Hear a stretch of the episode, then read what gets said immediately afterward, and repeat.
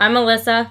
I'm Elissa. And I am not Elissa. This is 52 Women, the official podcast of the Montgomery County, Maryland chapter of the National Organization for Women.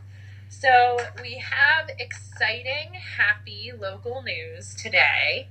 Um, the HB1, SB2, the bill that would terminate the parental rights of a rapist, passed both the Maryland Senate and the Maryland House. It passed the House um, unanimously, which is awesome. So we don't have we don't yet have a day for when it's going to Hogan's desk to be signed. Previously, he said he's in support of it and it's about time and blah blah blah. It's like the one positive thing we ever had to say about Larry Hogan.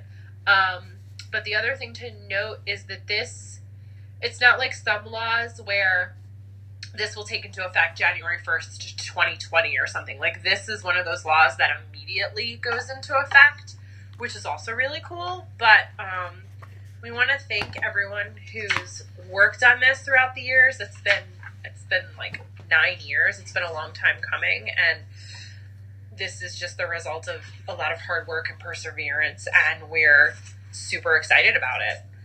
I mean, it's a it's a sad thing, but it's it's just it's another way we can support women and victims of domestic abuse and sexual assault, and all that awful stuff. Um, so that was good. And then this past weekend, EB1 and EB2, you guys went to the women's legislative briefing. So um, I think we're. Do you guys want to tell us about it? I was super bummed I couldn't go and had serious like FOMO, but you know,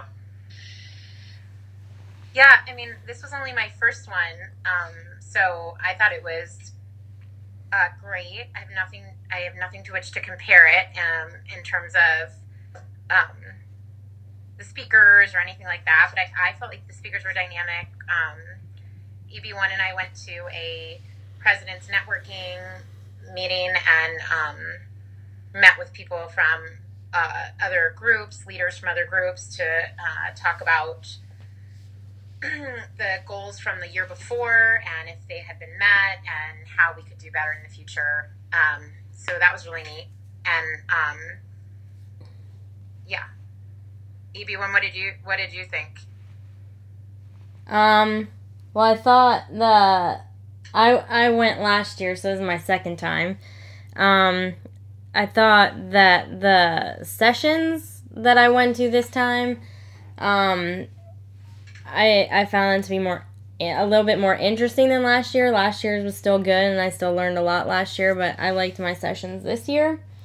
Um, one thing I didn't so much like was that I think they ran behind, and so there was like no time to go around to all the exhibitors to meet people. Last year, I remember um, there was lots of time you can go around and chat with people from other organizations about what they're working on and what you know you can collaborate with. This year there was like absolutely no time to do that i feel like. Yeah i mean yeah i agree. I wonder if i wonder if some of the people it would have been nice if we had gotten that too. I wonder if like some of the people who weren't at that president's networking got a little bit more time than we did. I guess. But i feel but like you're right. It la- would have been nice if we could do both. I feel like last year it, there was longer breaks maybe in between the sessions. Uh-huh. Um, because I, I definitely remember going around to like a bunch of different tables and and getting like flyers and their little pamphlets and whatever saying what they did. Yeah, they also had some of them in a room this year rather than just in the hallway. Was that true last year? I think that was new this year. Yeah like because I didn't go in that room at all. Like I didn't know. I have no idea what tables were in that separate room. Oh yeah, I don't. Yeah, I didn't have any time to go there. Yeah. Um, and I um, remember at I spent a lot of time at the Montgomery County Now table or Maryland Now table talking to people about our chapter. And this year I talked to like one person for maybe two minutes. Just because you didn't have a lot of time between sessions? Yeah, because the opening thing I went went like 15 minutes late or something, so everything was pushed back, mm. and they there was like no break time. I see. Yeah. Were there any like interesting like bills you guys heard about during the? Yeah, so we can each pick a session to talk about and then in our next on our next podcast, we'll pick our other session because they're they're like Elissa was saying, they were really good. I thought, yeah, like they were great and really extensive. Um, and they knew what people were there for. They wanted to know what bills to support. They wanted to know what was coming down the pike. Um, so that part was good. Um, EB1, you want to go first? Uh, I went to um, a panel on reproductive rights and another one on economic justice. Um, the reproductive rights one, Diana Philip from NARAL Pro Choice Maryland. Uh, she was talking about the legislation they just introduced earlier this week on uh, getting access to um, menstrual products for women serving in state prisons. Um, so that's something that they're going to be working on in this current session. Um, there's also the president of Planned Parenthood Maryland, um, who is talking about the work that Planned Parenthood has done in the state for the last 90 years. Um, and another woman who is from AARP of Maryland. Um, she was talking about um, the importance of uh, access to Medicare for um, older older people in the state. Uh, she gave an example of why it's important to have affordable health care, um, saying that only 30 people who live in the state of Maryland who have Parkinson's disease can afford a specific medication for the disease. Because if they don't have insurance or if their insurance isn't covered by it, it costs $30,000 a month, which is absurd. Um, yeah. And um, a lot of it, because there was uh, the person from NARAL and the person from Planned Parenthood, was about um, reproductive health. And Diana from NARAL, she mentioned that in 2019, January 2019, pharmacists in Maryland are going to be able to prescribe multiple different forms of birth control. She said uh, a few other states have this on the books already, so Maryland is going to be modeled after that, um, or after those laws. Um, and she said that's really important because most Marylanders live within a five mile radius of a pharmacy, but they don't all live that close to a family planning center. So having pharmacists um, able to prescribe that medication to women and girls is important. I'm, I'm emphatically nodding at that. So, Elissa, I don't know if you were standing there. I mean, I knew you were standing there, but I think you were speaking to someone else. And the brief moments that we were at the table, um, that I thought I'd just bring up now for us to discuss because it's related. That an older woman um, who came over to the table. I won't say who, what candidate's shirt she was wearing, but she's certainly a Democrat. Yeah, a voter who's a Democrat. Um, came over to ask me uh, why we focus so much on abortion. Why don't we focus on birth control? Um, and everyone can get who who wouldn't get behind birth control? Everyone can get behind birth control. No, and not she everybody. Said, right. And That's she said problem. right. And she said, you know, a fetus maybe you know, some people might feel like they might have feelings, but birth control, everyone can get behind it. That was her comment to me. So um I would just I, I know how I answered it. I'm sure you guys would answer it the same way. Um she was keeping in mind that she was old and frail and I wasn't gonna like start pushing her into a wall and telling her about birth control. But um, kind of week I've. I don't know. Maybe we could talk more about what we mean by reproductive justice. That's what I tried to explain to her. That when someone says reproductive justice, yes, of course, abortion's involved included under that umbrella. But like, what other things do we include under the umbrella of reproductive justice for women? Um, but I knew she was. I just I wanted it to be clear that she was not a like I could tell she was a Democrat. Yeah. but here here's the problem, right? Like, like we have to first of all, to say who's against birth control, Lots well, of people. like the entire Trump administration. Yeah, Yeah. like, Like, Hobby Lobby, the Hobby Lobby decision. Come on. appointed are against birth control. So, in order to make a difference in this world, we need to get out of our our own bubble. Like that's the thing. Like I read something once that said like our goal should be that no woman ever has to have an abortion because she has free access to birth control and easy access to birth control.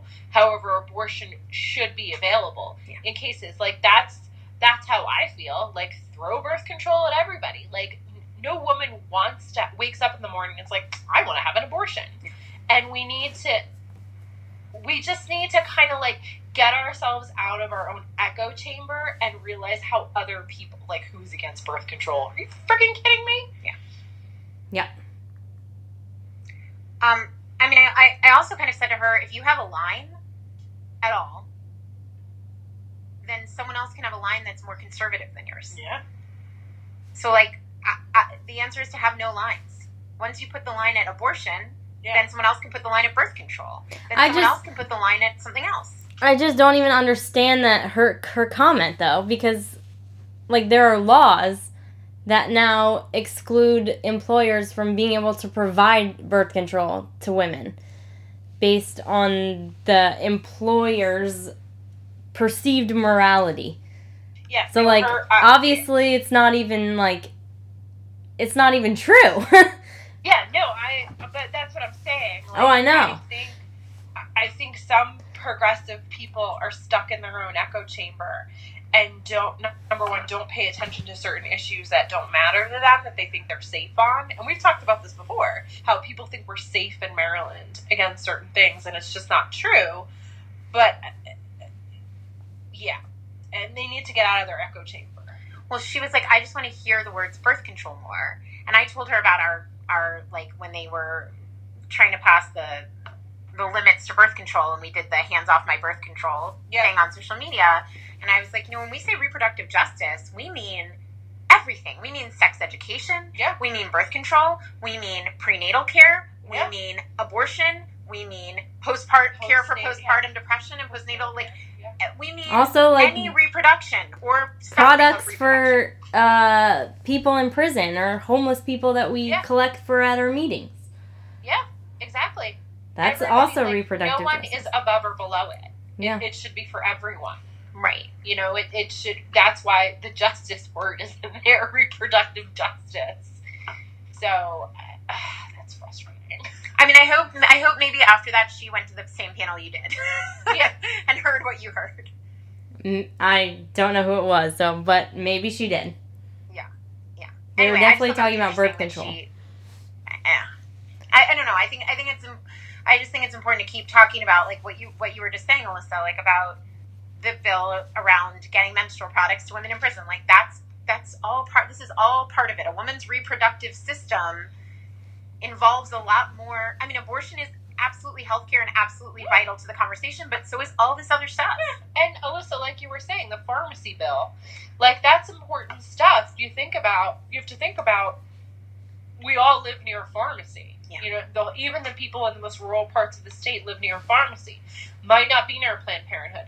Might not be near a non-conservative doctor who will prescribe. Like that's also an important part of the conversation that this particular bill expands access, Yeah. and that should totally be part of the conversation. Yeah. Actually, Diana was saying that the bill's pretty controversial.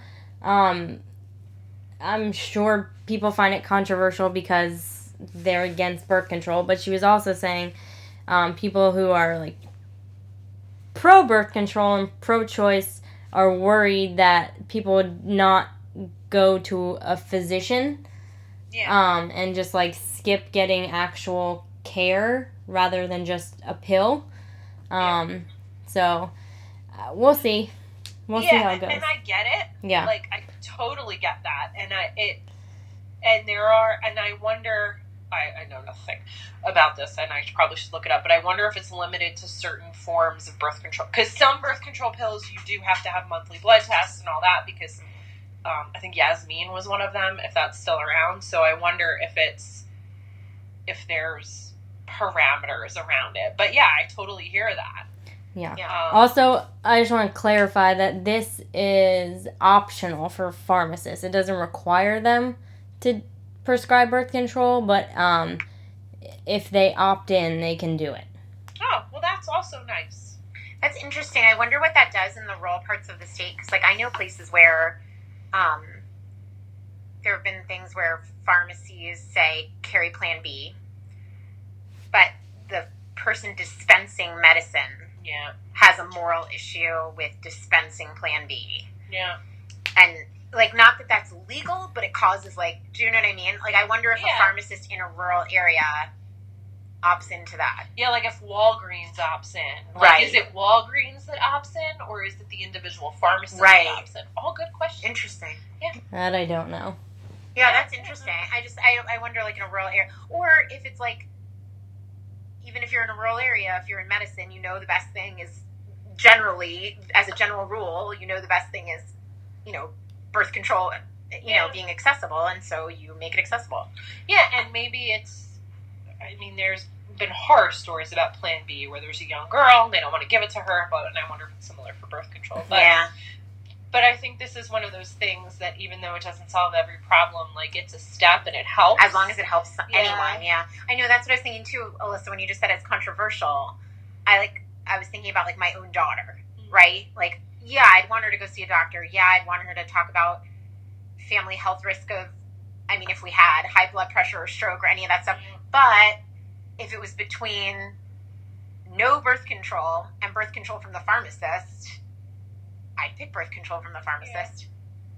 I mean, we also have to remember, like back in the day, before like giant like conglomerates of pharmacists, like Yeah. you know, your pharmacist was the person who showed you how to take your medication, who talked to you about con meds, like what is Yeah. So they do have medical knowledge. Yeah. It's just a different. And I same. If I had a daughter, I would prefer that there was a doctor involved, but I would also prefer that there was birth control. I'd rather have birth control than nothing. to know, yeah. Yeah. So it's a, it's an interesting thing. Is Elissa? Did she talk about? Is this the same bill as the one that puts it on college campuses, or is that? Am I confusing the two? That that's different. She also mentioned that um and that they're still working on getting 24 that was no, that was for emergency contraception. That she Oh, was, okay, is for okay, college okay, campuses. I'm, Um gl- I'm glad I wasn't imagining it. Thank you for Yeah, yeah. Um she said they're still working on making um emergency contraception more accessible on campuses and they're trying to get schools in the state to be required to have it available 24/7. Um cuz some like some schools they have it you have to go to the clinic or something to get it Yeah. but the clinic closes at 5 p.m. or something. I remember when Diana talked about it, she used my alma mater as an example, which I won't mention right now, but I was like, woo! Yeah. Yeah. Yeah, and I remember her saying that the condom doesn't break between 9 and 5. The condom breaks at 2 a.m.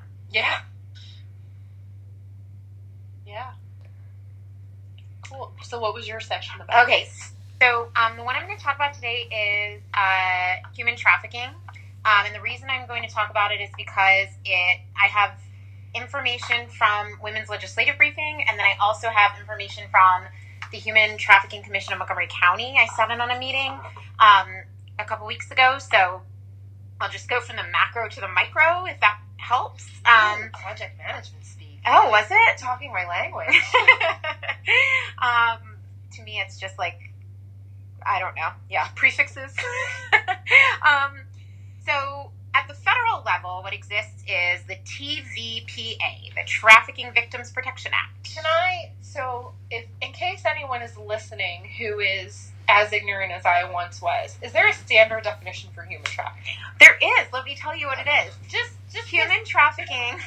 So, so we're gonna get into this a little more in a second, into the weeds on the two different kinds of human trafficking that exist and the ways that the state of Maryland, um, right now, fails on half of the the.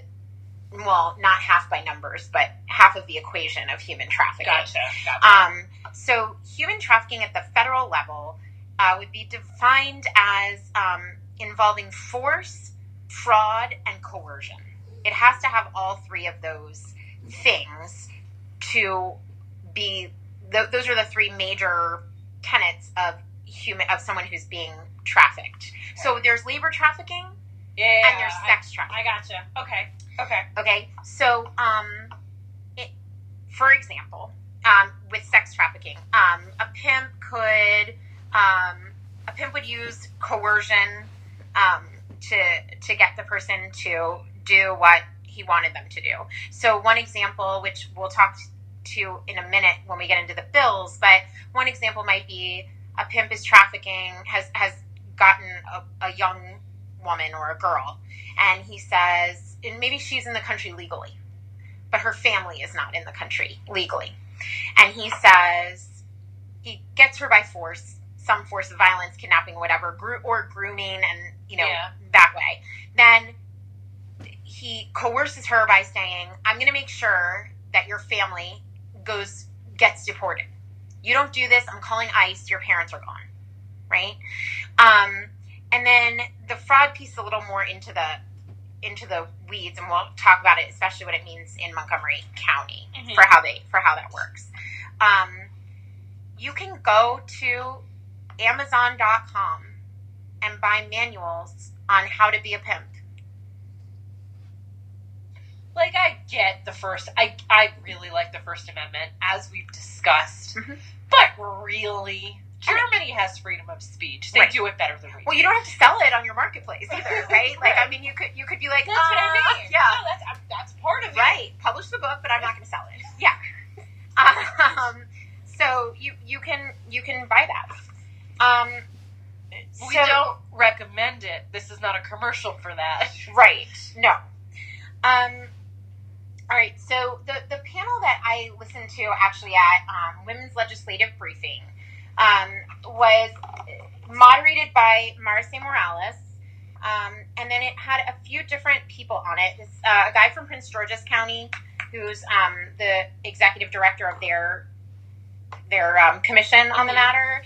Nina Carr, who works at Heartly House, which is in Frederick, and they provide wraparound support um, for survivors of violence, in sexual violence, including trafficking.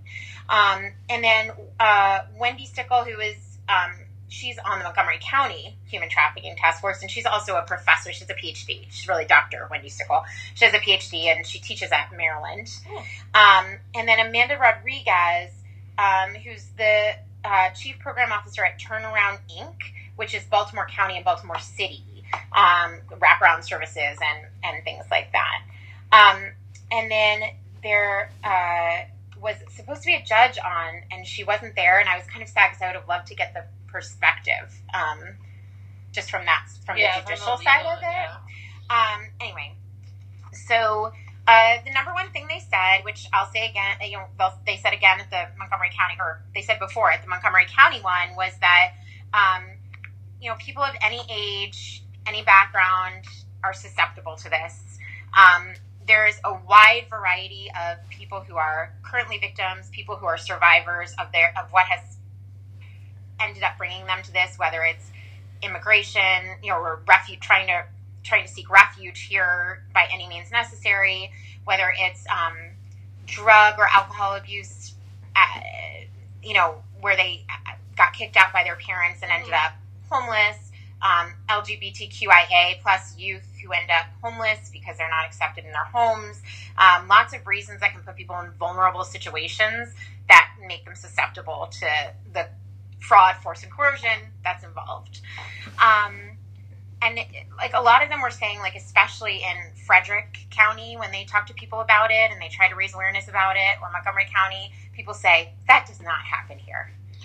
There is no way that happens here, and they, and they, it's not that they don't know the word human trafficking. There's a place in the mall right over there that I'm pretty sure is a front. yeah, And What? I used to go there all the time. Which place? And the the Lakeforest Mall, there's like an Oh. acupressure massage place. we're going to talk about acupressure, Jenny Rose. I'm really glad you brought this up. I used to go all the time. I went there the day I met my husband, and then when I learned what human trafficking was, I was like, uh, uh, well, I'm never going there again. Like, and I know it. I know there's licensure and all that, but that's it. Right in the middle of Montgomery County. that and that actually really matters what you're talking about when we get to Montgomery County and the way that they're trying to um, change the laws yeah. because of places like that. Um, so you're way ahead of where I was when I started with these meetings. Um, so they were talking about most most um, survivors who they end up who end up in Heartly House or one of these places identify as domestic violence survivors, not as trafficked Hmm. people because they've been coerced into believing that they're part of a family unit. Um, their pimp might be someone they're intimate with. Oh, Um, and so they usually come not because of the trafficking piece, but because they've been harmed or they're afraid. Um, a lot of them are not harmed physically anywhere on their bodies that you can see because then they would be less appealing to a John who was buying them for sex. Um, which I have to tell you, there were many parts of this, both of these meetings, where I was between crying and vomiting. Just, just in case anybody needed a warning before we go forward. Um, so there are lots of things that they do at not at the bill level, but things that like not at the, the legislative level, but things that counties do. Um, for instance, uh, they're trying to they're trying to start a survivor services fund Mhm. within the like our air the DMV kind of, Mhm. so that money that's recovered in a trafficking bust would go directly toward the treatment to help survivors. Um, nice. Yes, very nice. Oh. Um, so that's something. That's an example of something that can be done without legislation. That's just like a Like a policy. yeah, or like a budgetary issue, basically. Um, so, uh, it- you know, okay. Anyway, um, so there are a bunch of bills. So let me talk about the bills at the state level. Um, there's House Bill 461, which is Senate Bill 581. Um, it's Maricé Morales on the House side and Victor Ramirez on the Senate side. Um, this is the uh, authorizing, I'm gonna just going to read you directly from the bill. Authorizing for purposes of filing a petition for U non immigrant status, that's a U visa, um, a victim qual- of qualifying criminal activity or the victim's family member to request the official to certify the victim helpfulness, and they give you the form number and all this stuff.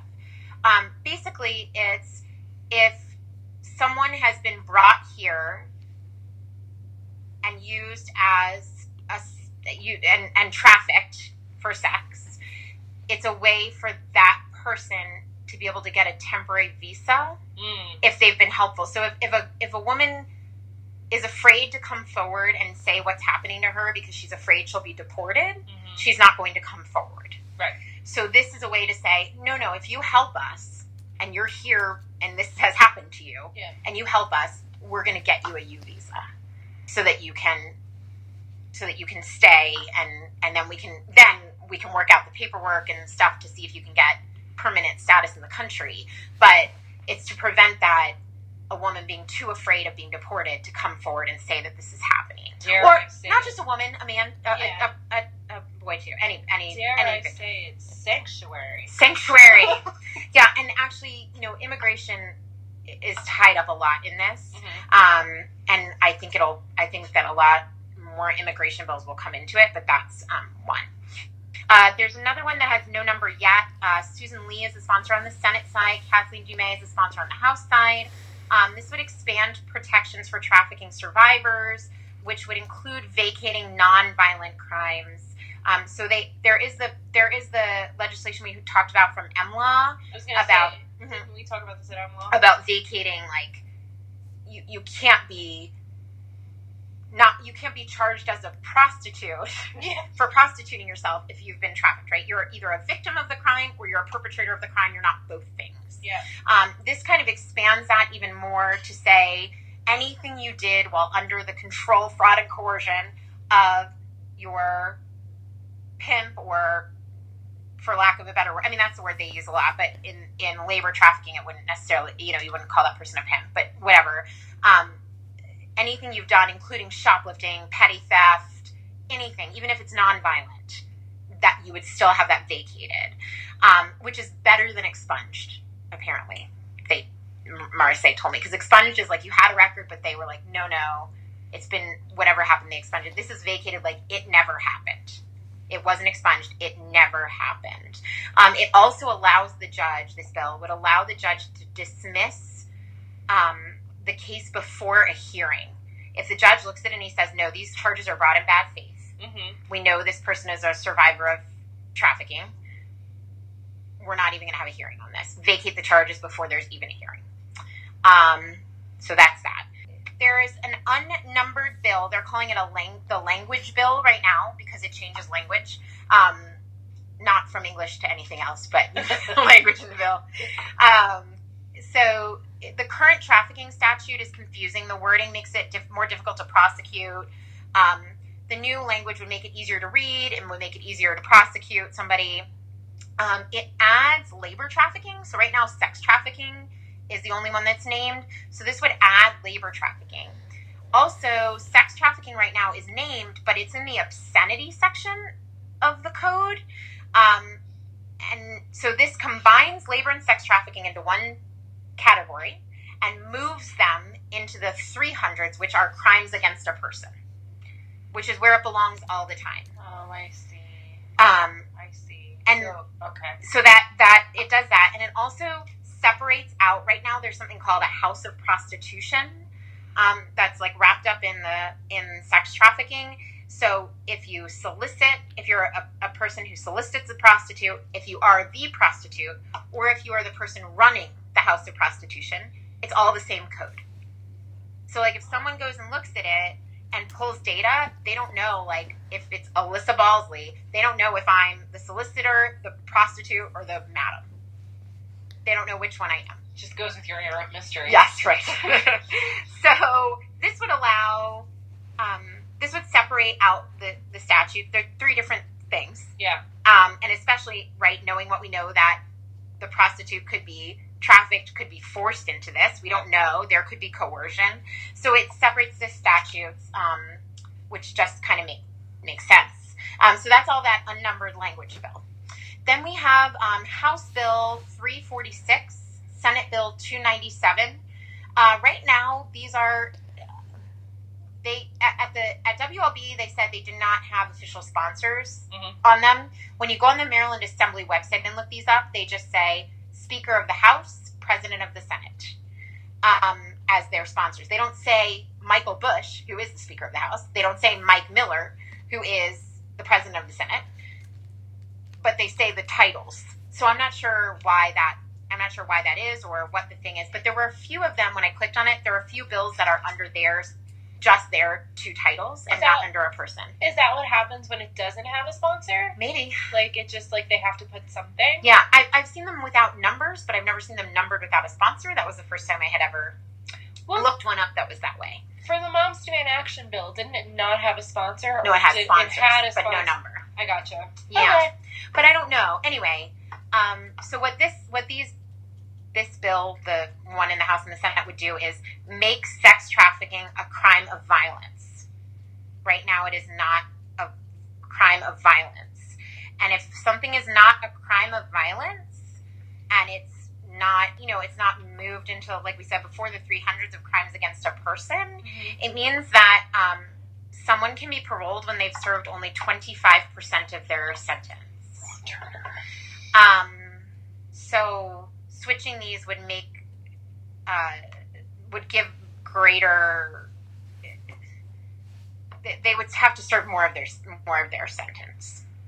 Um, The punishment punishment would maybe be greater, so maybe people would stop doing this. Yeah, I mean the punishment would stay the same. It's just that you wouldn't be able to be paroled after twenty five percent of it. So like you're right. I mean the the actual punishment would be the same, but the time you serve would be Yeah. yeah. You're right. The the the actual punishment would be bigger. would be bigger. How much you actually are. Yeah. Um, and I think it's also a safety issue of keeping the person away from the, Yeah. the people who he's trafficked.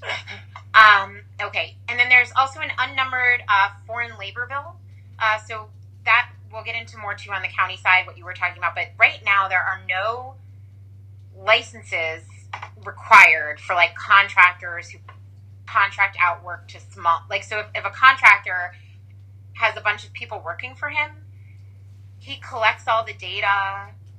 He knows all the information about their names. He keeps the hours, all the stuff. We just trust them to do that, and um, we don't make them get a license and like give data to anybody.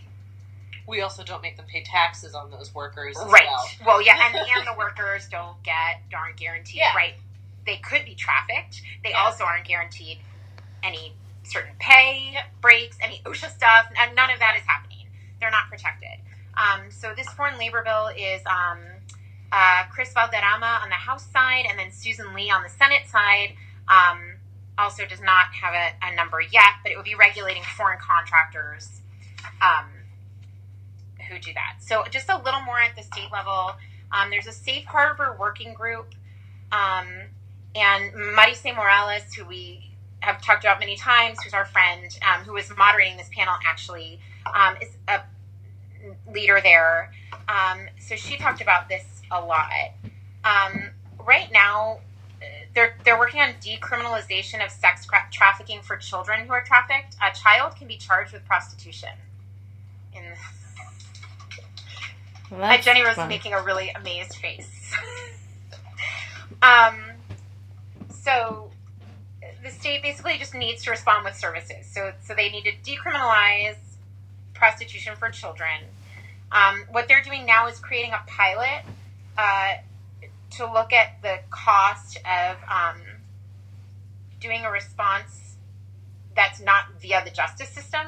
So, in other words, a, a young girl is sex trafficked. Right now, she would be charged as a prostitute. Then they could vacate what, but her, her entire care and and, re, and whatever rehab and whatever would go through the justice system.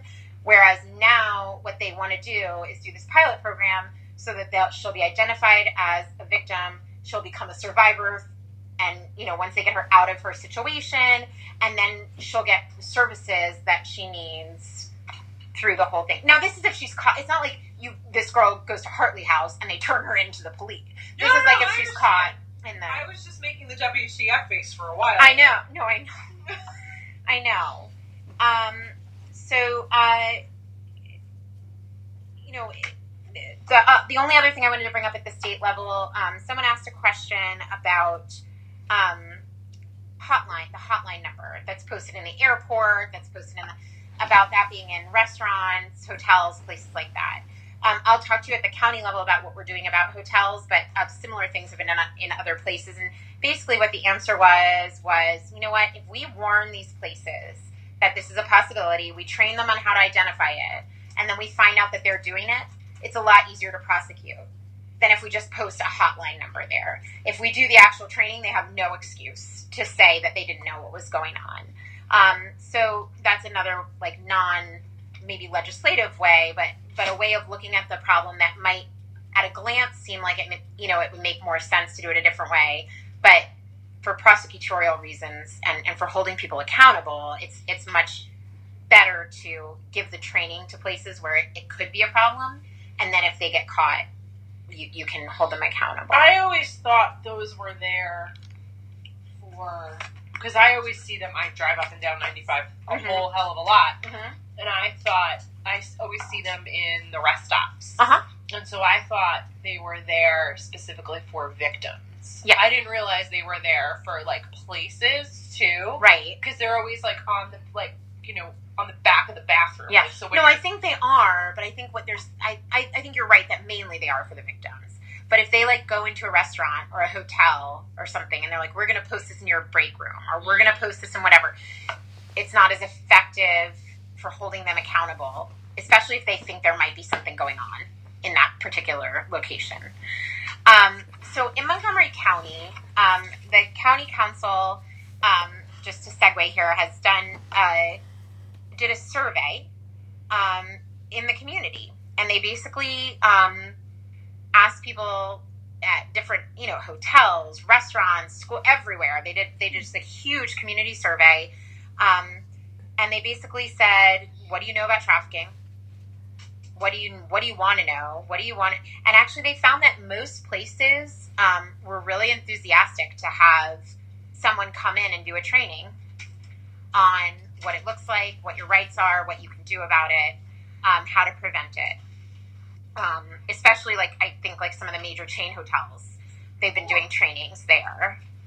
Right, and to go back to our friend in the unnamed candidate T-shirt, although I feel more confident saying this, who isn't against sex trafficking right. or labor? You know, I mean, I could I could see I mean, I don't even want to think about the labor aspect of it because that's, I just remember 2020 stories from when I was a child. But the sex trafficking, like that's horrendous. It's all horrendous. But who isn't against that? Probably somebody. I don't know. Probably Roy Moore. That's a very excellent point. Because if those women were strong enough, they would get themselves out of that situation, and they like it. hmm I'm gonna go take a shower now. Um, yeah. Um, there's a there's a lot of Montgomery County. There's a lot of help in Montgomery County, and I've got to say I was heartened by this meeting. There were police officers there, prosecutors, state's attorneys. I mean, there was there were so many people there who were who did care. I mean, I know people don't, but it was nice that there were so many people there. Um, so a lot of the talk that they did was about how we can inform the community, how we can um, let people know what's going on, uh, what sorts of supports we have for women beyond mental health, which is obviously super important. Um, but like goals for after release, how we can support these women and men, but a lot women, um, into getting on their two feet, and then once they are, how can we support them as they move forward that way? Because it's not a I mean, traumatic is too small a word for for what it is. And EB1, what I know that now that now now's six core tenets. The one is like ending violence against women or something like that. But didn't it used to be end the sex trafficking to prison pipeline? Is that No, that's Um, one of the actions. That's one of the the national action campaigns. Is it's now called "End the Criminalization of Trauma." there? You Uh, go. Yeah, I mean, but that yeah, that, that. Oh, sorry. Go ahead. I was just gonna say, um, ending violence against women is one of the core issues, and then the a- national action campaigns feed off of the core issues. Thank you. Uh, but that's that's what happens to these women. Is like now, isn't that what happened? Like they're they're they're trafficked, and then they wind up in jail, and it's a, and there's no support, and there's a cycle, and, and it would be nice if there were resources to break this cycle. right. Yeah. Um, well, and the and the thing you were talking about, Jenny Rose, about um, like acupressure places and stuff like that. So those places, it was so interesting listening to this because they are licensed differently. So like, there's like the massage parlor license, and then there's these new like reflexology, acupuncture um, Because- places like that. Wasn't there a push a few years ago? Because I remember this, and this is what stopped me from going there. Wasn't Mhm. there a push a few years ago where massage parlors had to be licensed? Yes. And then when the massage parlors had to be licensed, uh, like there was a pushback, like why are we doing this? Like it's it's big government. This is stupid. And and the article I was reading didn't didn't go into gory detail about it. Yeah. But it did talk like this helps prevent labor trafficking, sex trafficking, like all that. And then back home in New Jersey, our old neighbor was the city attorney. And Mhm. him and my dad still talk and all this stuff. But he was telling my dad how they were starting to license the massage parlors. And they, in the same action, they were doing massage parlors and reflexology, acupressure. So, long story short, that, that's when I stopped going to that place. Yeah. Because I was like, oh, So we don't have those licenses yet in Montgomery County. for the and acupressure. for them, yes. And um, so, for instance, like a guy was there who's in charge of his group is in charge of like going in and doing surprise visits to restaurants, right, and making sure that they're up to code and not not he wasn't um not fire code, but like building code and whatever for the county. Um, so and like that everybody's. Or I guess not building code, but like Health employee code, Yeah, yeah, yeah. employee safety code, whatever. So he said, like, if he's sending someone to a restaurant and they're near a reflexology place, he'll say, go do a surprise visit at that place because they have the jurisdiction to do that. So they'll go do a surprise visit. The place will suddenly close down and pop up somewhere else, like a couple months later. Um, and the bottom line was to seriously, the bottom line was there's not enough money.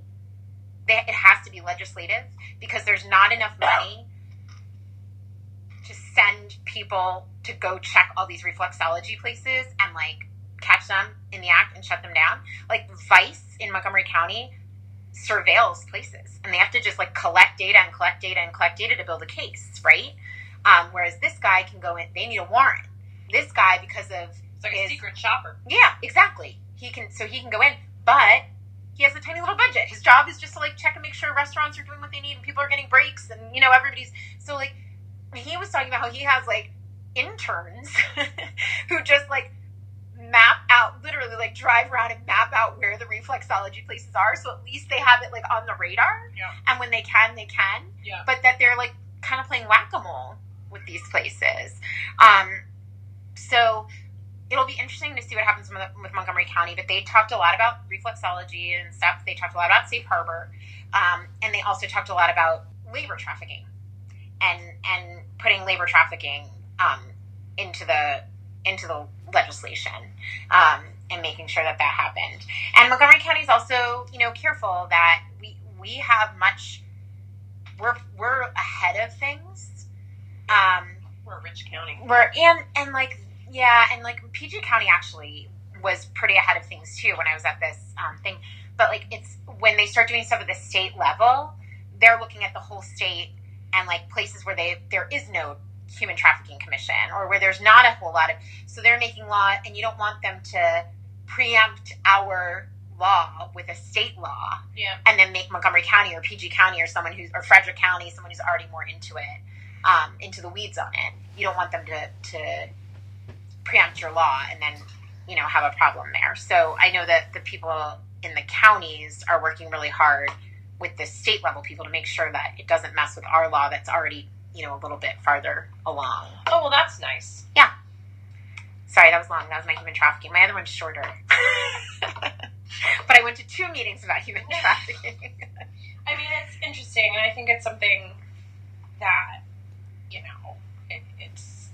I don't want to say it's easy to care about, but like it, it should, like you should be able to talk to anybody and be like, "This is a problem," and they'd be like, "Yeah, I think that's a problem." Like Yeah. this, you know. Um, Well, and actually, that was the the number one thing they said um, was that you know people don't know about it. And um, Wendy Stickle from Montgomery County said, "I wrote it down. Go tell three people something you've learned today. That way, you've alerted them to the problem. Because the number one thing is that people don't know there's a problem." They don't know. So it's not that they wouldn't be outraged if they heard there was a problem. It's that they do not know there is a problem. Well, you told more than three people now. Yes, I have. told so many people and a cat. I just told a cat. Yeah, there was a- Cubby is now informed. um, but yeah, if everybody goes and tells three people, then it would be great. Yeah. Cool. Well, thank you for that. Um, Evie, one, you wanted to talk about our favorite presidential candidate. Oh, I did. Um, so yeah, I'm not entirely sure how I feel about her, but so uh, something came out in the New York Times about how uh, Hillary Clinton, um, when she ran in 2008, there was uh, one of her advisors, her faith advisor, of course, um, was Jesus Christ. yeah, um, because I feel like that's always how it works. Um, eh, he was uh, accused of sexually harassing uh, one of the women who worked on her campaign, um, and she didn't fire him. Uh, she made a, a very long Facebook post explaining what her rationale was at the time. Um, she said that if she ha- had to do it again, that she wouldn't do it, and said now she would make different choices, blah, blah, blah. Um, but essentially, the guy got demoted, and I think, um, She took, she docked his pay. yeah, yeah, yeah, docked his pay, um, and made sure that he wouldn't come in contact with the woman. And then she said basically that it was a situation where it was a woman reporting to a woman who eventually reported to her, a woman who was the final decision maker. Um, and she asked uh, whether women have more of a responsibility to come down harder on on predators and I don't I mean, well first of all, I just want to make it very clear that the current president is a sexual predator and his actions should be dealt with ASAP. I think it's weird how she used to go and like defend herself all the time. She's not the president. But then also, I don't really like what she did. uh So I have an unpopular opinion, an huh. unpopular devil's advocate question, and I say this, as, and I say this not knowing what this guy did to this woman. So that's a big caveat. And I also say this as someone who was a victim of workplace sexual harassment. But my question is Does every case of workplace sexual harassment need to result in firing? I personally don't think so. And I was reading a lot about this because I didn't want to, like, I just wanted to read, like, other things. And, and, I mean, in my case, to go anecdotally, this particular person, I reported him to HR twice. The first time I reported him to HR, my intent was not for him to be fired. My intent was for him to understand what he did was wrong and maybe he needed some training. Maybe he needed, like, I didn't think what he did was a fireable offense. Um, he didn't touch me, he didn't solicit me. It was just inappropriate discussion. And when we said, like, this is inappropriate, he just kept going. And he was young, you know, so in my, and again, I don't know what this woman's situation was. I don't know what happened. But I didn't want him to be fired. I wanted him to be trained or counseled or whatever. The second time it happened, when there were like rack, like rackings up in his file where I wasn't the only person who who reported him and blah blah blah, an entirely different story. But my my question's still the same. Like, is every episode of workplace sexual harassment worth firing, or is it? Does it make more sense to demote the person, dock their pay, put them through counseling, make sure they're not in a situation to interact with the person they hurt? Like, I don't know. Um, and I mean, I think because she's Hillary Clinton, like this is a thing. But I just don't. I, I, don't know. I, I just like when I read that, I was like, well, does everybody need to be fired? But I say that not knowing what he did. Well, I don't know what he did either, obviously, but I was gonna say that every single place that I've ever worked, I distinctly remember reading when I like first was like onboarded that there are zero tolerance policies in place for sexual harassment. And um, yeah, I don't know if that's everywhere. Like, I don't know that I that my companies where I've worked have a zero tolerance policy for it. Well, I- I don't know, but I'm from. I guess I work in a lot of places that are friendly to women. Um, just and majority women employees. Um, but I, I know that has been the policy at every single place I've worked, starting from when I was in high school. I remember learning that when I got my high school job, and that was before two thousand eight. And the fact that uh, she didn't have that policy, and she's I I don't I don't like it. Sorry, Hillary. I don't like it. I it. was am- I was amazed by a lot of things about this. I one was not a feminist issue, but a political issue. Why on earth was Right, it ever where's brought that? to her? The first person fires him, and when she says why, the person says, "Trust me," and doesn't even tell her why. Yeah. like I don't I don't know how much about politics, but that seems basic to No, me. no, no, I can agree with that. Um,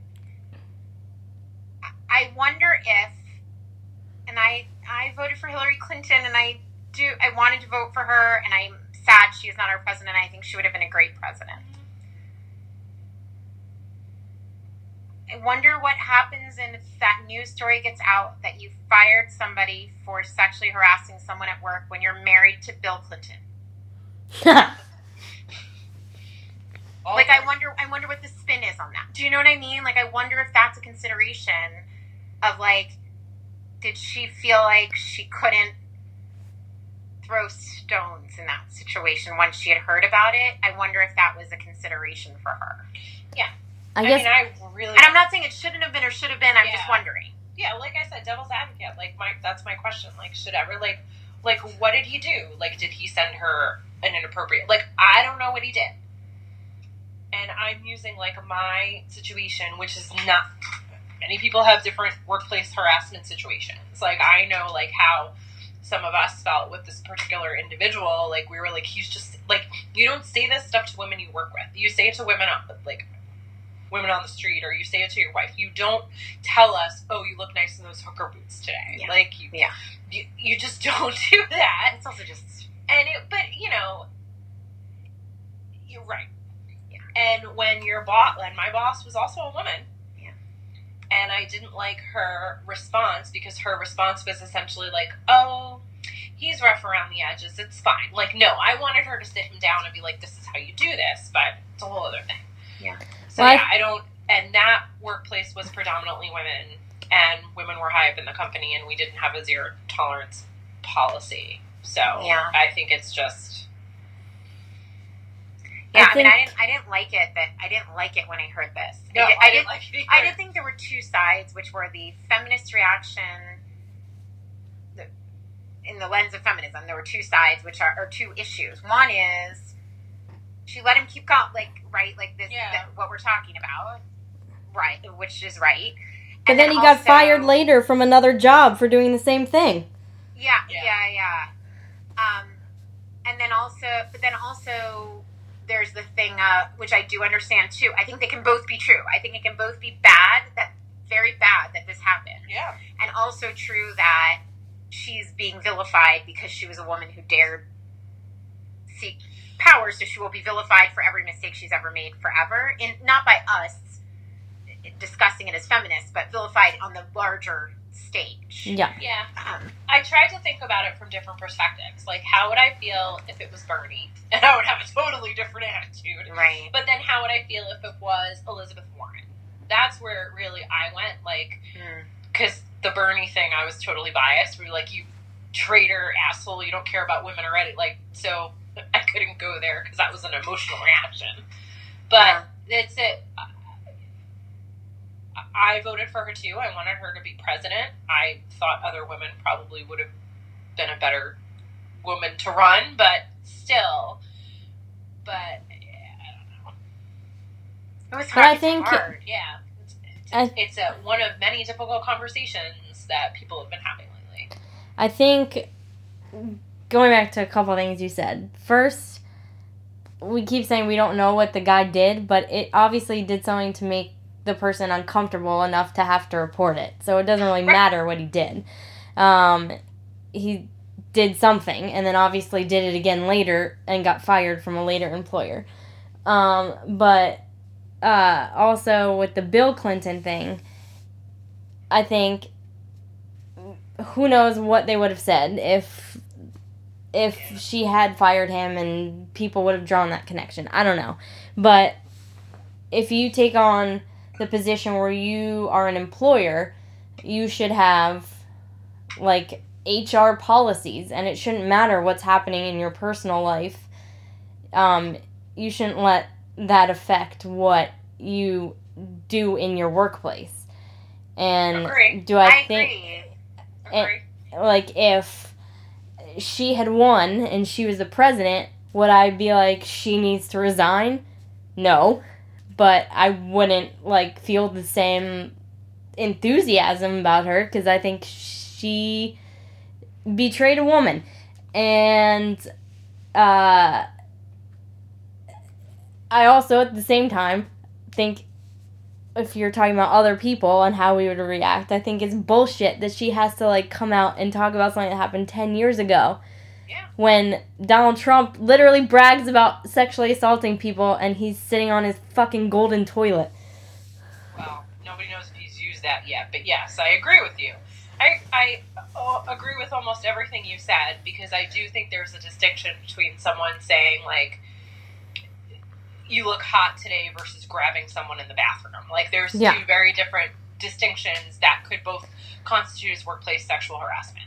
And that's where I'm coming from, where maybe there was a discussion of he did this, okay, and also, and I didn't read read the article, but some of the things that I was reading today is were that you know people women don't report sexual harassment at work because they're afraid of retaliation. Other times women don't report sexual harassment because they're they don't want to ruin someone's life. So that's kind of the like what again, was this a fireable offense or was this a counseling offense? And it does there is something to be said that he then went somewhere else and did the same thing and got fired. So maybe this person wasn't counsel counselable, just made up a word. Um kind of. But that's just like I said, it was an unpopular opinion, but I did find myself asking is every piece of harassment a fireable offense? Just like I don't think Aziz Ansari deserves to go to jail, but I think what he did was wrong. Um, actually, the, um, we're going to talk about. I, I'm going to talk about my other um, women's legislative briefing thing next time. But just because you just said that, and because we're talking about this, um, one of the women um, who was on the panel about sexual violence, um, she talked about Aziz Ansari, and she said there's a, you know, there's a difference between sexual respect Mm. and sexual assault, Mm. and it's very bad to Yeah. not respect someone sexually. Yeah. That is very bad. It is not. It might not be illegal, but it is very bad and shouldn't happen. And we need to fix it. And men need to get their shit together. Yeah. And we need to do. You know. But but she was saying like you know when you conflate them, it sometimes weakens your argument. Yeah. Um, Yeah. Not not sexual Yeah. harassment like we're talking about with Hillary Clinton because that's like actual Yeah. defined sexual harassment in the workplace. But just because you brought up Aziz Ansari, like that, like that, there, yeah, like maybe, like in in the legal world, there are all these different strata of what something is, but how violated a woman feels doesn't correspond to the legal strata that that her harassment or assault is is part of. Yeah. So I don't know. I'm used to having the unpopular opinion. It's fine. No, I, I mean, I don't. I think that it's not unpop. I think it's just confusing, yeah. and it's and it's And I and, and the emotions around this are really confusing because the reason pro con list aside, yeah. right? Hillary Clinton is. We hold her up now, feminists. We Yeah. can hold her up now as the first woman who broke these glass ceilings and who did all these things Yeah. for women. So this, it does, it does feel like a, a betrayal. I don't, Yeah. want, I don't want her, like Elissa was just saying, like I don't want her all over the news, like being degraded and like yelled at when. Donald Trump gets to be the president. But, But this it hurts, it's it hurts my feelings. It's disappointing. Yeah. It's disappointing. right.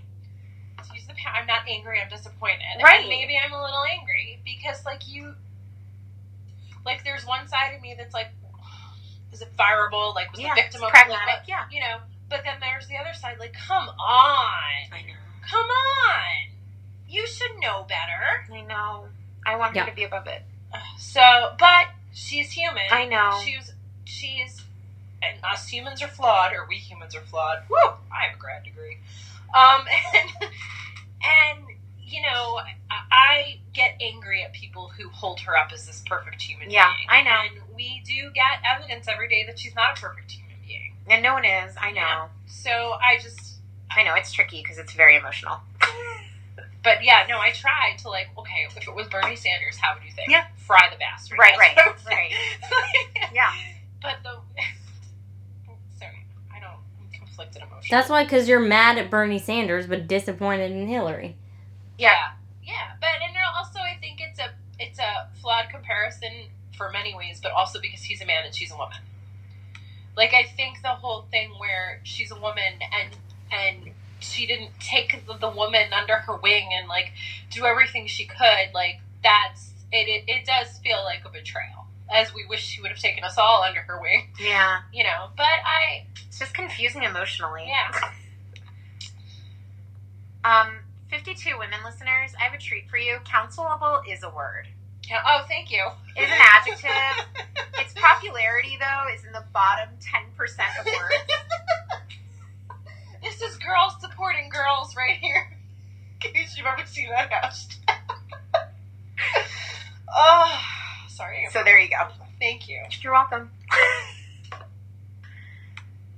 No, and oh, EB1, the other thing I wanted to mention about this that goes into the maybe I'm a little angry about it and very disappointed is this story broke. What was it? A few weeks ago? Because I sent EB2 the screenshot, and I was like, "Well, shit." Yeah. Like, and then I didn't hear anything about it for a few days, and I was actually super surprised I didn't hear anything about it because, like, I mean, fresh meat for the vultures. And she released this Facebook statement like 15 minutes before the State of the Union, which, come on. That's like when I got like a 75 on a paper and I waited until like we were walking to school to tell my mom, like, hey, can you sign this? That's what that was.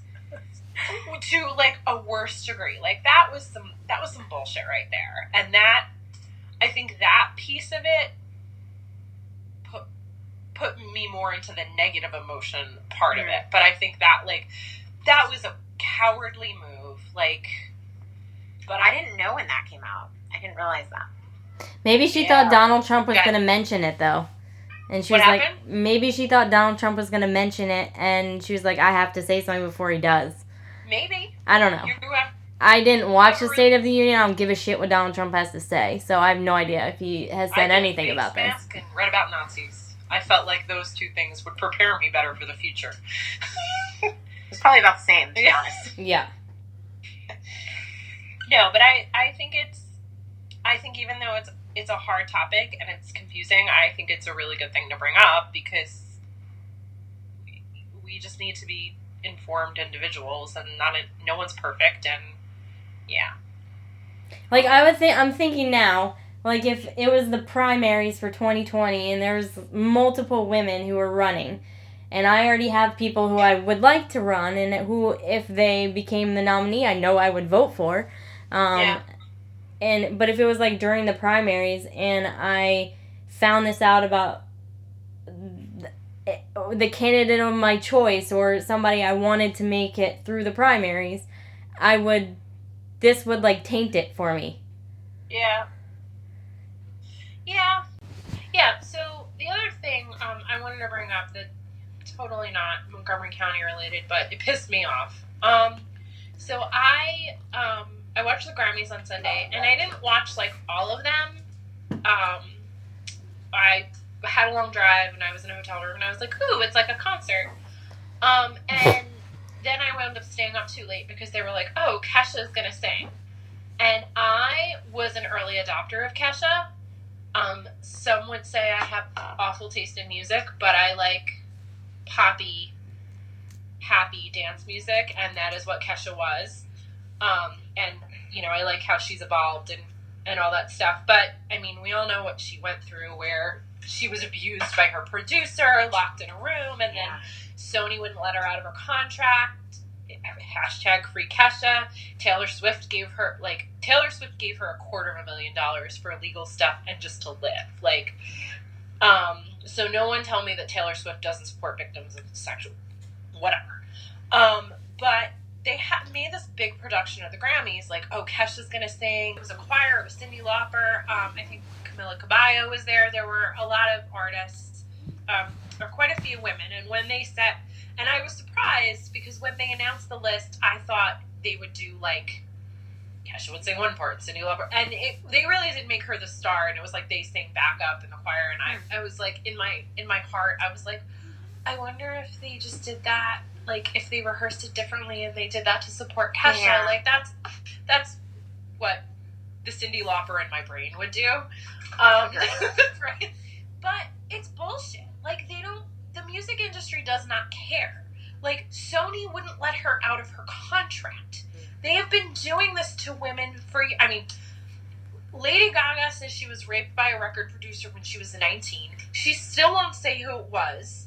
R. Kelly still R- exists. oh, R. Kelly, Chris Brown, Yeah. like still selling music. Yeah. Actually, Um, New York now Kelly- is just What? protesting. R. Kelly had a concert in New York, or has one coming up, and they were doing a bunch of protests around that with the Black Women's They- Blueprint. I think they're doing it in Baltimore too. Like Kelly Clarkson, I think has said she was. A, I don't know if she's actually come out and said she was abused by the same person that Kesha was, but I know she said he gave her an eating disorder. Mm. Like those times when Kelly Clarkson was like super super skinny, like they, they forced her to work with him. Like Um, and Mariah Carey. Mariah Carey and Mariah Carey married like I don't know. Tommy Mottola was how many years older than she was? He locked her in the house and, and she churned out music, and you can see the definitive change after the divorce. Butterfly, like that, like they're all the and don't even start with Celine Dion and her husband. Like Elissa just looked like she was gonna throw up a little bit there. Like this is like a thing, and they don't care. They just want to make money, and these are white women, Yeah. right? Like with the exception of Mariah Carey, who's I mean her dad's black, but these Or are Rihanna and Chris uh, Brown. Rihanna and Chris Brown. But these are like the examples I'm giving are white women. I cannot even imagine what Yeah. they do to women of color. Oh, Lana Del Rey is the other one. Um, th- there was an interview released by Vanessa Carlton a few days ago where she said she signed an NDA. Mhm. Like what? Like so to put this big show up there? What do you like? It's just pissing me off. And why are you putting Kesha through this? Kesha has been through enough. Yeah, well, Vanessa But- Carlton started a petition to get the um, president of the recording industry to step down. That's right. Yeah. Um, like I, I just because he said so the so of all the Grammy winners, one or two received an award on stage. Alessia Cara got Best New Artist, which fantastic. I think she deserves it. Yeah. There was one pop song of the year where it was like five women and Ed Sheeran, and Ed Sheeran won. And I was like, are you kidding me? Yeah. Like, and I like Ed Sheeran, Yeah. but no. I, Um, I mean, ever since Lemonade lost, or no, Lemon was Lemonade nominated? yeah, Yeah, it was. no, She it lost to Adele. Adele. No, yeah, I'm biased. and Adele was like, I love Beyonce. I am biased, but yeah, no, they were. I was listening to Keep It the other day, Mhm. and they were talking about yeah, they were talking about how the Grammys are essentially just like bullshit. Yeah, like they're dead. like yeah. like they're just like because Lemonade. Like while I preferred Adele, I don't think I've ever heard Lemonade. Um, I'm not a Beyonce person, and that's not a negative statement. It's just it's very different from other Beyonce. It's really good for running a lot. Of that's. But um, I liked Adele's album, but they were I did saying, too. But they were saying that Lemonade was a cultural force, Mhm. which that's true. Like Lemonade should have won. Like it's not scored the same way the Oscars are scored. right. Um, but they were talking about like the the pop song of the year, and I can't. I remember Pink was in that category. I think Rihanna was in that category. Like all these amazing women were in that category. The award goes to Ed Sheeran. Yeah. Are you? F- and I love Bruno Mars. I hate Bruno know Mars. Was The best album of the year. I have no idea. Um, I have no problem with Bruno Mars, but like. People said something to this president of the Recording Academy, and he was like, "Well, women don't bring their best." So they need to Women step need up. to step up. How the Yeah. And then Vanessa Carlton was like, uh, no, buddy. And Yeah. yeah. well? I guess he walked back his comments after like Yeah, like Pink and people like said people stuff. called out. Yeah. I don't know. But just, I mean, Cardi B, who is I, I I love Cardi B, and she was up there on stage with Bruno Bar, yeah, Bruno Mars singing "Finesse," which I love the song. I love Yeah. that song. It's fun. Yeah. Um, she ha- she's raps, and her you know Bodak Yellow was like beat Lauryn Hill for like longest woman Yeah. rap top of the charts for rap. I love that song, but like it's not broad like reaching enough. Like you couldn't play it in an elevator. You know what I mean?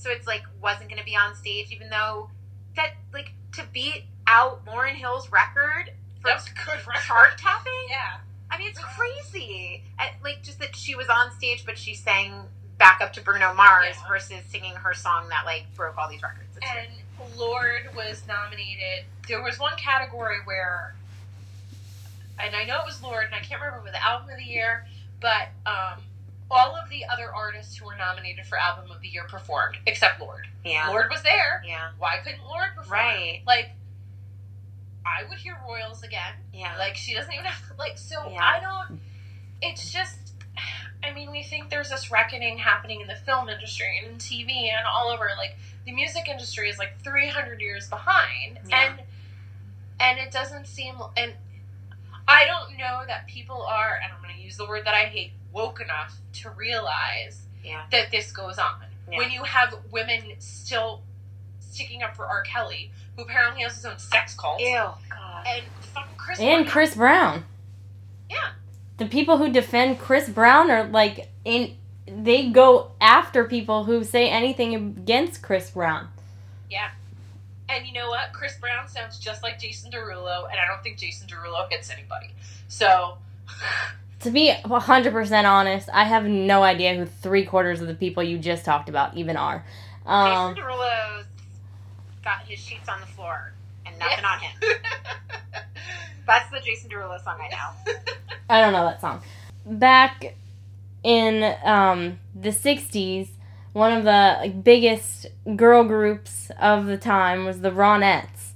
And uh, I mean, they were like huge. They the Rolling Stones opened for the Ronettes on tour, and they were the only f- uh, female group that was invited to go on tour with the Beatles. They were like big time, and they were in, in based in New York, where Phil Spector he uh, was like this the genius they called him behind the girl groups and, and the wall of sound and he was dating and eventually married the lead singer of the Ronettes, Ronnie Spector. Um, and when they got married, they moved to California, and he literally held her hostage in their house. Um, and had like barbed wire outside and bodyguards and like pulled a gun on her one time um, until she literally had to break free from her home with no shoes on, like ran down the street barefoot, like got her feet cut up, running away from Phil Spector. When he held her hostage in her house, she wasn't allowed to tour. Um, she wasn't allowed to record or perform any music. Like she was the lead singer of one of the biggest groups at the time, and like totally disappeared basically from the face of the earth because he imprisoned her in her in their house. Um, and he like ruined her career while he flourished and became, you know, Phil Spector, the genius. Ronnie and and the other Ronettes eventually had to sue him to get uh, royalty money from or for their music because he kept all the money that they continued to make off like these mega hit songs like "Be My Baby," um, and it wasn't until like recently within the last like 20 25 years that they actually got paid for all the like back money that they got that they missed out on because Phil Spector is a freaking psycho. Um, and like nobody really talked about what he did to Ronnie. And then of course now he's in jail for murdering his girlfriend. I was gonna say, isn't he in jail for murder? Yeah, but like if they had just freaking paid attention to what he did to her or even cared what they did, what he did to her, like maybe that other woman would be alive. Like the music industry just doesn't really care. Like they just shoved some other woman who wasn't Ronnie Spector out to lead be the lead singer of the Ronettes when they went on tour. People were just like, "Okay, no more Ronnie. That's cool." Yeah, the one I forgot to mention, Tina Turner. Yeah. Like that that's the one I forgot. Like that that's like although one of my one of my biggest biggest nitpicks on Beyonce and I think Jay-Z sings it in the one one of the songs. He says eat the cake Anna Mae. Uh, I can't remember what song it is. It, it, I don't know if it's Surfboard or whatever, but he says he says eat the cake Anna Mae and it's a it's a reference to one of the times Ike Turner was beating Tina, and because her name was Anna Mae, she force fed her cake. One of one of my biggest nitpicks with Beyonce, but that's probably the only negative thing I have to say about her. And I don't even know if that has to do with her because it's technically Jay Z's part of the song. Because the first time I heard that, I was like, "What? What?" But you know, rap music isn't known for its love of women. Um. No, it's not. Yeah. so that's just, that was just my thing. Like I just went like there there needs like that whole industry needs to blow up, but I don't know that it will. I don't know. Unless there's some like giant story to take down somebody giant in the music industry like they did with Harvey Weinstein. Yeah, but people have to care, right? Like the people. Yeah. That's the thing. Like people have to care. Like everybody knew what Sony was doing to Kesha. Like, and the judge even said to her something like, "Well, why would your record label not want to let you out of this con? Like, not want to take him out? Like, they're losing money if you're not making music. Like, what? Why not? Like, because they didn't. So I don't. I think they're. I'm very pessimistic about it. Where I agree, like maybe there's some big story, but the industry has to care, and it doesn't seem that they do. Yeah. I think the only hope we have is that where movies need a soundstage and all kinds of stuff to make huge blockbusters. Mm. Although I guess that'll change too. It's easier for easier for a music artist to get us their music than it is for a film star to get us a film That's independently, true. right? Yeah. So our only hope is that it, they take it down from the inside out, Yeah. and we start getting music in a different way, Yeah. Yeah. and it, it, it the powers out of the hands of these eventually out of the hands of these executives and into the yeah the artist hands more. Yeah. Yeah. Well, also, also artists don't really make that much money off their record deals anymore because people don't buy as many records. So they make Yeah. the majority of their money off of touring. So if people enough people will go see them on tour, like the record label like isn't gonna be impacted if people don't buy their records. Like if people like the songs enough, like if they hear them when they go out to a, the mall or a restaurant or watch it for free on YouTube, like the record company doesn't really care. They care if people will attend their shows. And as long as people continue to attend their shows, it like the record label's not gonna care if somebody's a freaking rapist or whatever. As long as there's a fan base, it doesn't it doesn't matter to them. Well, that makes me sad. Should we do the woman of the week? Sure. Who we? It is. It's Black History Month. It is Black History Month, so we're gonna do all black women for Women of the Week this month. Um, starting with today, we're gonna do Coretta Scott King. Uh, Coretta was born and raised in the town of Marion, Alabama. After graduating from high school as the val- valedictorian, she went on to college where she pursued a double major in music and education and received her BA. Uh, she then earned uh, master's degrees in voice vi- and violin from the New England Conservatory of Music.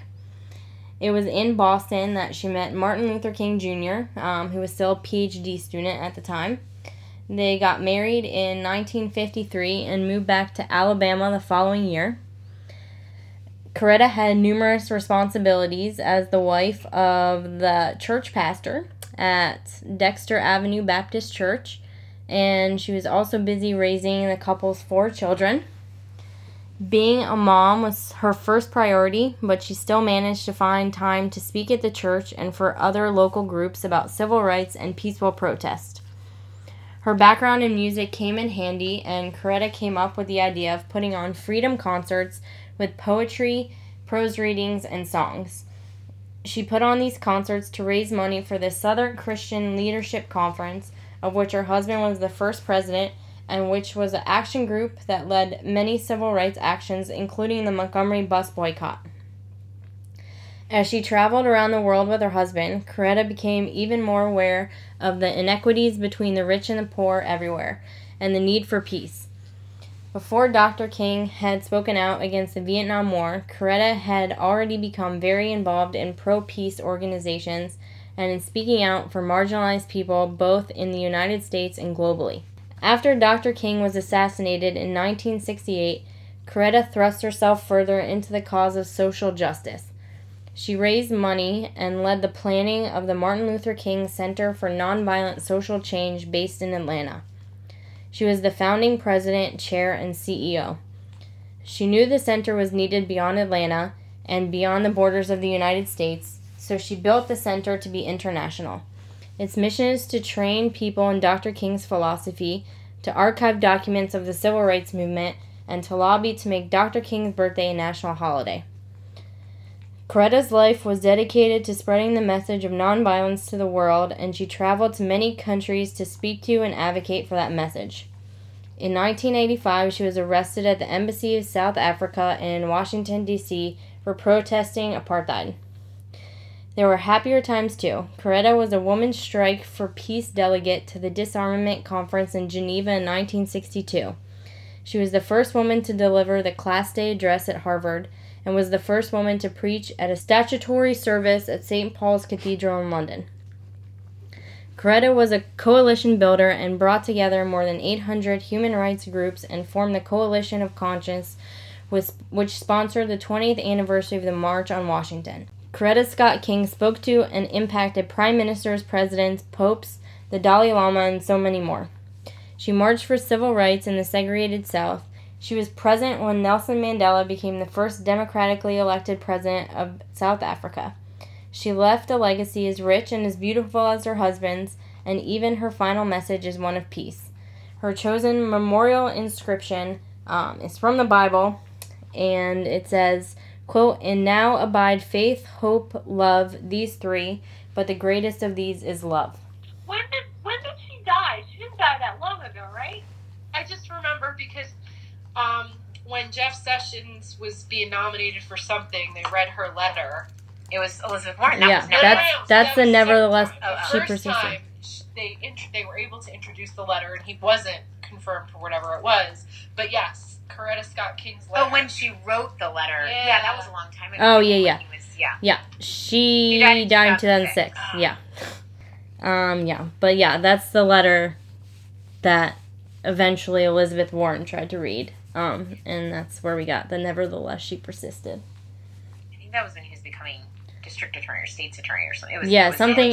It was something yeah. in it, it, was something in Alabama, um, yeah, yeah. local politics in Alabama, or state politics in Alabama. Yes, I do remember that now because it was like you wouldn't let him at like this letter prevented him from having state's office. So you're going to give him a national office? Yeah. And also, I mean, if anyone from Alabama is listening, hi. but like Alabama was like, oh, that letter makes sense. Alabama. Alabama. Alabama and Mississippi are like the two worst yeah. civil rights states in the country. Right. Well, they elected him senator, so. All right. Well, I think, I mean, I'm excited for our next recording because we also have a lot of good local stuff to talk about and some other fun good news stuff that's maybe not so much of a downer is me yelling about the Grammys or us being super disappointed in Hillary. Um, we still love you, Hillary. Yeah, we do. We just we're we're disappointed in you right now. Yes, I do like the personal God message. Damn, just do better. I like the personal message to Hillary, like she listens to this. Hey, you never know.